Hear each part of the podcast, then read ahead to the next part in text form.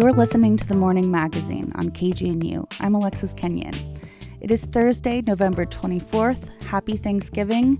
Coming up on today's program, over the past year, KGNU has been collaborating with contributors and independent producers across the region to take a closer look at waste what it is, how it's created, and where it goes. Today, we're going to listen to some of our favorite stories from this series. Up first, we investigate how food related businesses have reinstated Boulder's zero waste ordinances since a break during COVID. Restaurants, grocery stores, coffee shops, and almost all other businesses involved with food are supposed to be doing their part to reduce waste. Sam Fuqua reports. Visitors to Boulder's Pearl Street Pedestrian Mall can find a trio of trash cans along the length of the walkway one for compost, another for recyclables, and the last for landfill waste. It's part of a city effort to minimize trash under what's called the Universal Zero Waste Ordinance.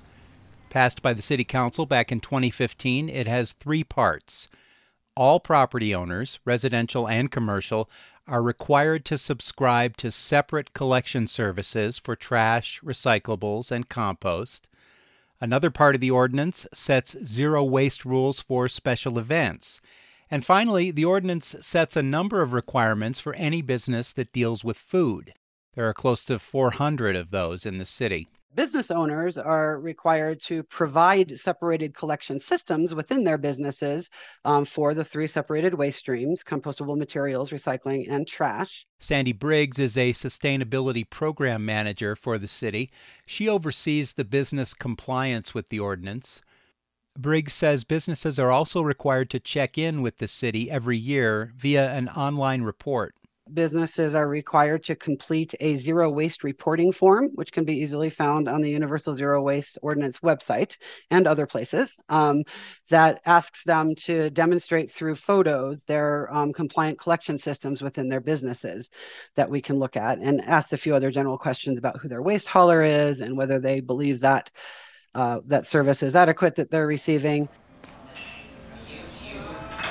Over at Ozo Coffee on East Arapahoe, the required bins are just inside the entrance. Ty Harrell is one of the managers for the local company. Harrell says the zero waste compliance and reporting rules are just two of many requirements businesses have to deal with, but it's part of being serious about sustainability as a company. It can get hairy, I know, like every month with the amount of things that businesses have to keep track of and, and stay on top of. Submitting things like that can be tough. Thankfully, though, it's kind of our, our culture as a company. We do a pretty good job, I think, of, of staying on top of those things. But not all businesses are staying on top of it. Sandy Briggs from the city says that 138 restaurants and grocery stores submitted their zero waste compliance form by the August 31st reporting deadline. That's a little more than one third of the 384 food businesses in town. Briggs says there won't be any penalties right away for businesses that didn't file on time. There'll be lots of reminders and there's lots of help and advising. Um, we much prefer to not enforce this and to actually just help people through consulting and advising to, to get it right. So, no, there will not be any immediate fees or anything like that. But the zero waste ordinance does say that businesses may receive fines for noncompliance. That would be a last resort. The city partners with Boulder County's PACE program to help businesses move toward zero waste. PACE stands for Partners for a Clean Environment. And the city's zero waste website includes a handbook for businesses and training videos for employees in English and in Spanish. Businesses can also get free signs and compost bags.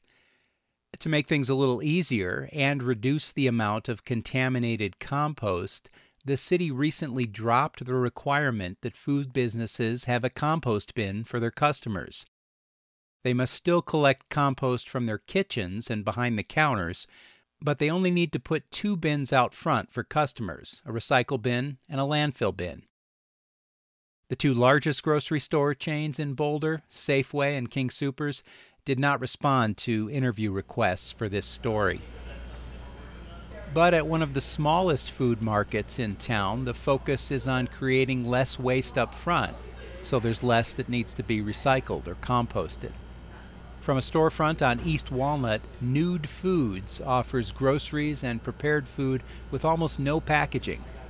Rachel Irons is one of the co founders. It's much better to reuse things than to recycle them and use all the energy to break things down and then create another product that's usually of inferior quality. So, any product sold at Nude Foods that needs a container is in a glass jar, or customers can bring their own receptacle. In addition to reducing waste, Irons says that approach can head off consumer confusion around what types of packaging can be recycled or composted. There's a lot of wish cycling, as they call it, which is people don't want to feel guilty about throwing things away. So even if they're not sure if it can be recycled or composted, they're like, oh, I'll just throw it in there and someone will figure it out down the line. But they won't. you're, you're just making more problems. And it's better to just put it in the trash if you don't know where it's going. Boulder's zero waste strategic plan sets a target of 85% waste diversion by 2025. Many neighboring cities have also set zero waste goals. Fort Collins is a bit more ambitious than Boulder's, while Denver is aiming lower with a goal of 70% diversion by 2032. Boulder's current waste diversion is at 53%, a long way to go to get to the 85% goal in three years. For KGNU, I'm Sam Fuqua in Boulder.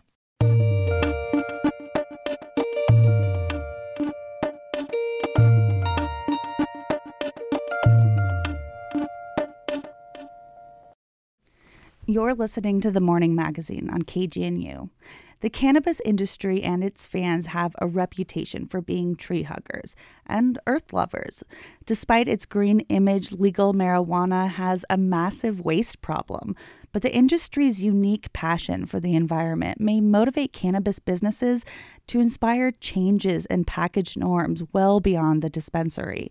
As part of our follow as part of our Follow the Waste series, KGNU's Hannah Lee Myers reports. Visit almost any dispensary, like the Starbuds in Louisville, and you'll end up standing in front of a massive assortment of multicolored containers. Hi there, what can I get for you? Edibles, joints, flour, vapes, and concentrates, all sold in uniquely designed packaging made of all sorts of materials.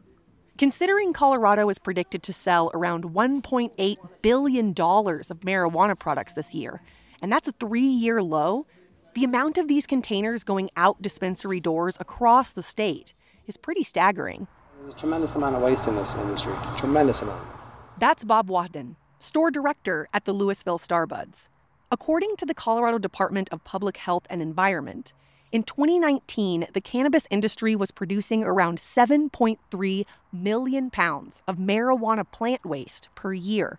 The year before, Denver officials found cannabis grow operations accounted for 4% of the city's overall electricity use.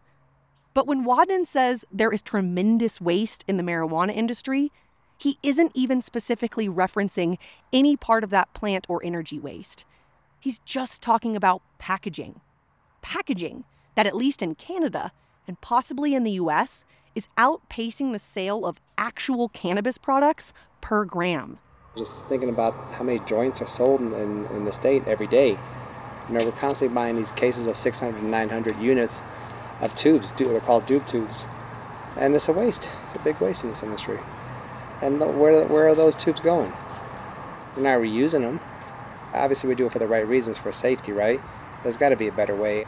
Wana Brands, based in Boulder, is likely the largest edibles manufacturer in North America, and they are trying to find a better way we as WANA are, are dedicated to leaving this earth as best we can. Joe Hodas, Chief Marketing Officer for Wana Brands, says one way they're doing that is with special packaging designed by a company called Calyx Containers. According to the Calyx website, an organic additive that attracts microbes helps to accelerate the degradation of their containers in biologically active landfills. This is one of the newer products we just launched. It's our live rosin gummies. Um, but you can see on the bottom calyxcontainers.com slash patents please recycle but ask recycling center leadership like marty Maich deputy director at ecocycle in boulder about those accelerated degradation containers. Clearly, we have a, um, a vendor who is really trying to do the right thing. And you'll likely be met with a sigh of disappointment.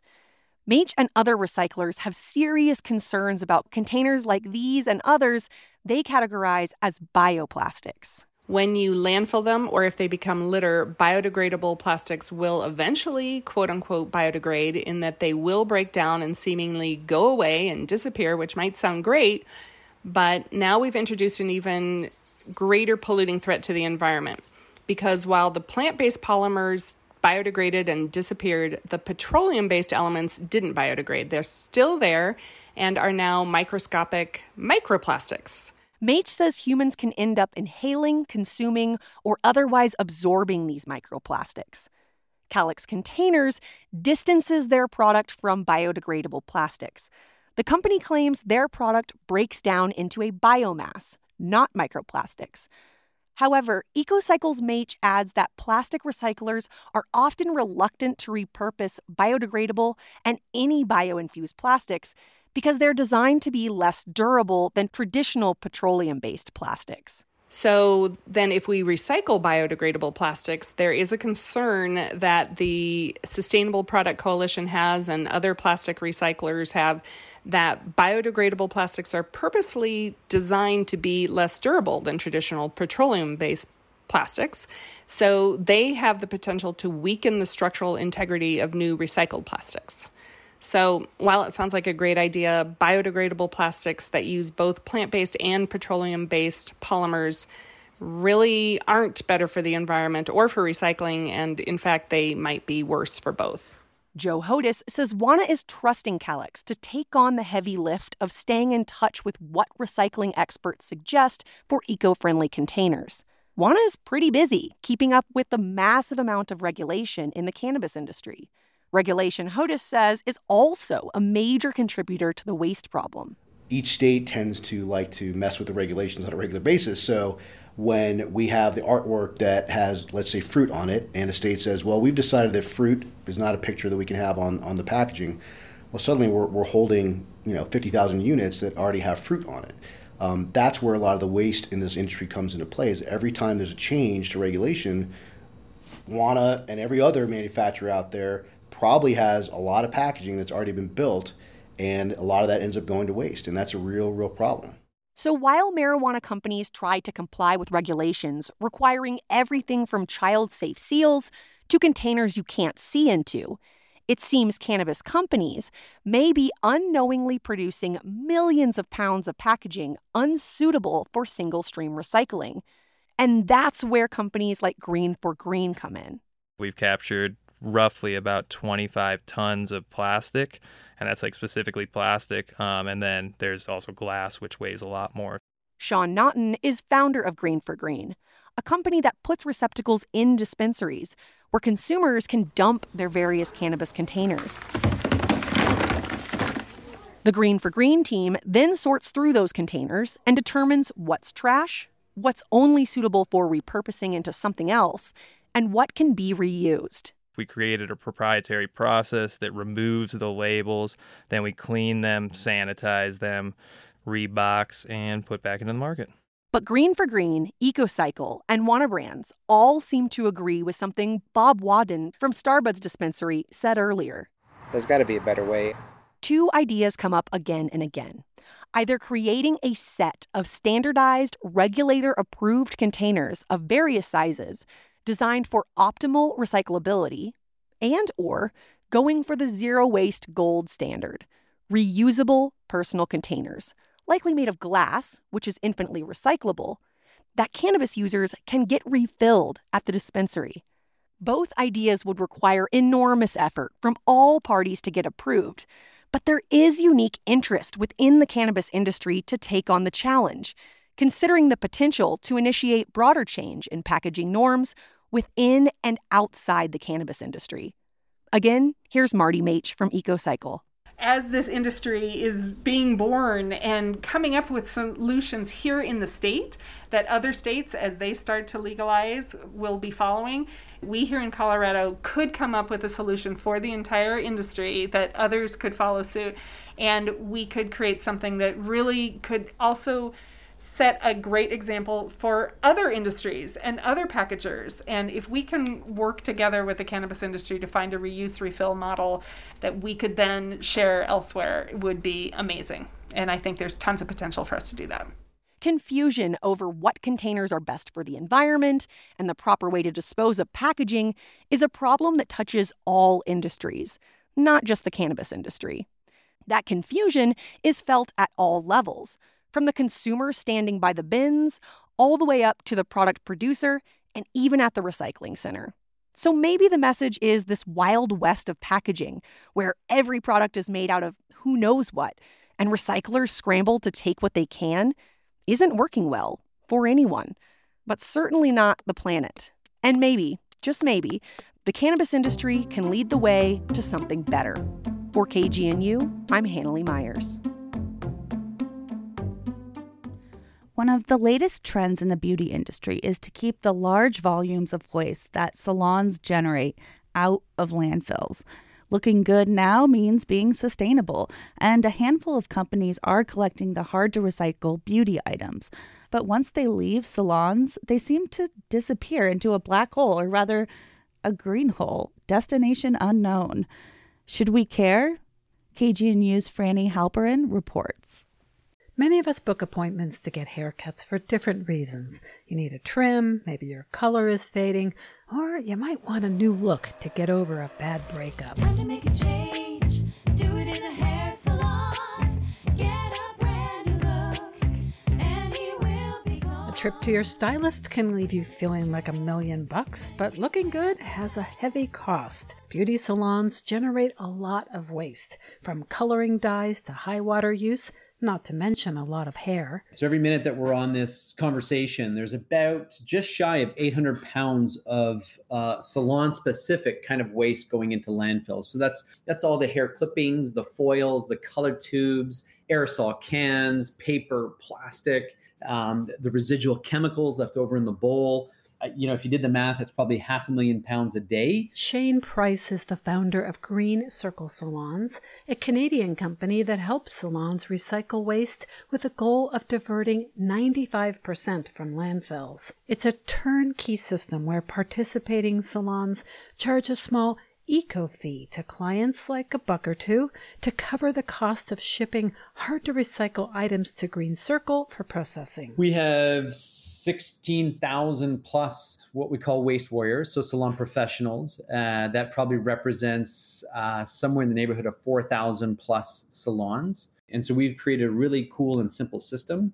And I can tell you, I know the salons in, in, in Boulder and in Colorado they really embrace the program and they're huge champions. They're waste warriors right through and through. One of those Boulder waste warriors is Tara Spies, a senior stylist at Zinke Hair Salon, which has made protecting the environment a top priority of the business. Tara is so on board with the program, she calls herself a Green Circle Salon ambassador. They take pretty much anything that we can't recycle here, and they're able to recycle that for us. Tara takes me on a tour through the salon to show how Zinke has seamlessly integrated the program, starting with a stop at a wall with box upon box of hair dye in shades of blonde, red, and brown. Yeah, it's interesting because you look at it and you say, oh wow, it's a lot of colors. But then if you think about it, it's a lot of cardboard and metal and plastic. Waste haulers in the city of Boulder take all the hair the salon generates as compost, but the rest goes to Green Circle. They actually rinse out, they wash and um, recycle all of our color tubes along with the foils because you know when there's color in there you can't just send it to a regular aluminum recycling center yeah so I, I never knew how dye came you know I, it's like i i just i don't know what i thought i because I, I don't work in a salon so i had no idea what so they come in boxes, and then there's tubes inside, like mm-hmm. kind of like a tube of toothpaste. Yep. And then the whole tube with the leftover whatever remnants goes to Green Circle. Do you know exactly how what they do with it? I don't know exactly what they do with it. Um, yeah, no worries. Yeah, That's to me, recycling, I'm like, oh, that, that's what it is. um, we've covered maybe one out of like six bins. Oh, so my. come with me. In the break room, there are several receptacles. A first is marked City of Boulder Compost and takes not only the hair, but also food waste. There are three other bins for items to be sent to Green Circle, one of which is labeled Waste to Energy, where garbage is diverted from landfills to produce renewable energy. Waste energy is for things like waxing strips, nail files, nail polish bottles, gloves, cotton swabs, cotton wipes, balls. It's also hard to miss in the break room that there are about a dozen mannequin heads that stylists use to practice on. Their stares are a bit unnerving, but Tara says they too can go to Green Circle. Believe it or not. Really? Yeah. They can recycle a mannequin head. Well, if you think about, look at all these mannequin heads. They gotta go somewhere. But where exactly does it all go? Take out the papers and the trash. Or you don't get no spending cash. So, what exactly happens to the hair color? What do they really do with the foils, plastic, and aerosol cans? On Green Circle's website, it says it goes to recycling and chemical waste facilities, clean energy producers, biocomposite plastic producers, and more. So I asked Shane about speaking with one of their partners to follow the waste on its journey. But are there specific companies that you're working with that you're able to share? Is that um, proprietary? It's a good, que- it's a great question, Franny. I don't know what's proprietary, um, and to be very honest, I don't know that I could name the company. I want to say, if I was putting it out there, it's probably Covanta that we work with in um, in Canada. Covanta is the the company. I'm pretty sure of it. Um, and in the U.S., uh, yeah, I'm not at liberty to say the company that we work with. While Tara and salons aren't privy to where the waste goes, Green Circle does offer their members a green guarantee that they have thoroughly investigated all of their partners to ensure all the touch points of the waste journey are sustainably managed.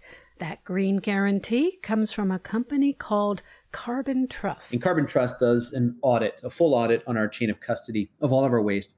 And they either certify you as this is legitimately what happens, i.e., 100% of the waste you take away does not go into landfill and it follows the, the sort of processes that you describe, um, or you don't get that certification. Back in the late 1980s, President Reagan used the phrase trust but verify in his discussions with Soviet leader Mikhail Gorbachev in negotiating a nuclear arms agreement. We have listened to the wisdom of in an old Russian maxim.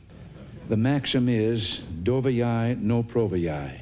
Trust but verify. The idea was you take someone at their word, but you perform your due diligence. In that spirit, I contacted Carbon Trust to verify Green Circle certification, and they responded that they don't provide specifics about named clients or projects. As far as Covanta, the company Shane mentioned working with in Canada, I arranged an interview with its CEO only to have it canceled the day before. A company representative wrote in an email that they could not directly connect Green Circle to their facilities, adding it might be a small amount that's a little hard to trace.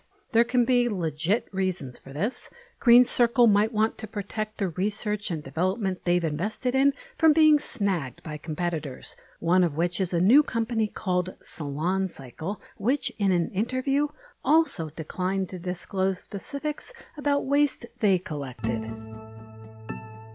So, is recycling an act of faith? Like Tara at Zinke's salon, we dutifully sort our plastics and paper and put them in the proper bin. We just trust that it's not going into landfills, but who has the time or inclination to check? A popular TV advertisement airing in the late 1950s was for Miss Clairol. It promoted ladies' hair color and featured a pretty woman gazing in a mirror while a narrator ponders in a hushed tone. Does she or doesn't she? Does she or doesn't she?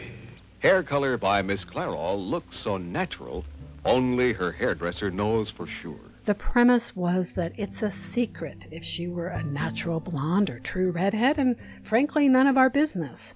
But in some ways, it's like the beauty waste programs. They look good on the outside, and everyone, the salons, the clients, we all feel good believing it. We buy in because they're solving a big problem, and we can look ourselves in the mirror for doing our part. But a question lingers is that beauty only skin deep? Only recyclers know for sure. In Boulder, Colorado, I'm Franny Halperin. you with your sexy hairdo. Put it on display.